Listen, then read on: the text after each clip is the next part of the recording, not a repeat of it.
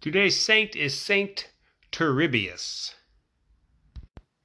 He's from Spain, lived in the 1500s. He's born into a poor family and was a very holy kid. On his own, he developed the habit of praying the rosary and a little office of Blessed Virgin Mary every day, just as a child. He went on to study law, and he became a judge. Wasn't your average judge. He was very holy. Was very wise. Well, the king of Spain heard about this holy judge. So he investigated into him and decided he he really liked this guy. And he said, "Hey, Turbius, this is what I want you to do for me." He said, "What, king?" I'm going to talk to the Pope, and I'm going to ask him to make you a bishop of one of my colonies of Peru. Tiberius is like, What? I'm, I'm a layman, not even a priest. There's no way. The king would have nothing to do with it. He contacted the Pope, made some arrangements, and sure enough, Turibius became a bishop. They consecrated him on the spot. And he's sent off from Lima, Peru, where he was going to be a missionary bishop.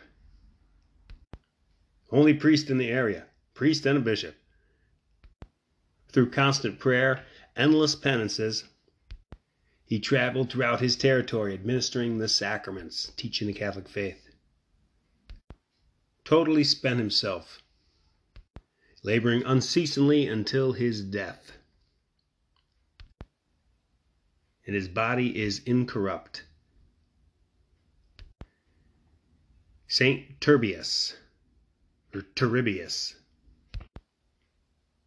Gospel, Matthew 5. Jesus says, Do not think that I am come to destroy the law or the prophets. I'm not come to destroy, but to fulfill. So the Old Testament law and the Old Testament prophets, they all point to Jesus.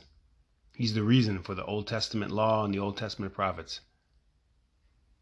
For amen, I say to you, till heaven and earth pass. One jot or one tittle shall not pass of the law, till it all be fulfilled. He therefore that shall break one of these least commandments, and shall so teach men, shall be called the least in the kingdom of heaven.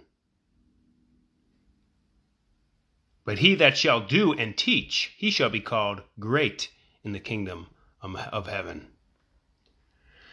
Now, St. John Chrysostom says of this line,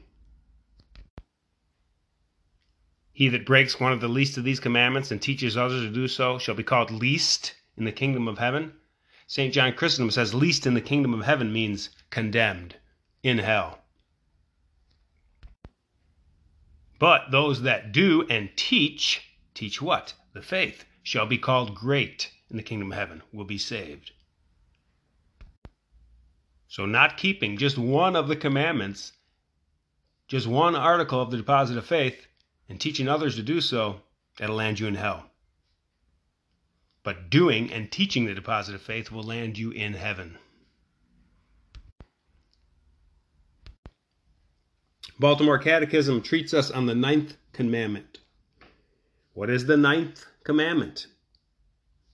Thou shalt not covet thy neighbor's wife. What are we commanded by the ninth commandment? We are commanded by the ninth commandment to keep ourselves pure in thought and desire. What is forbidden by the ninth commandment?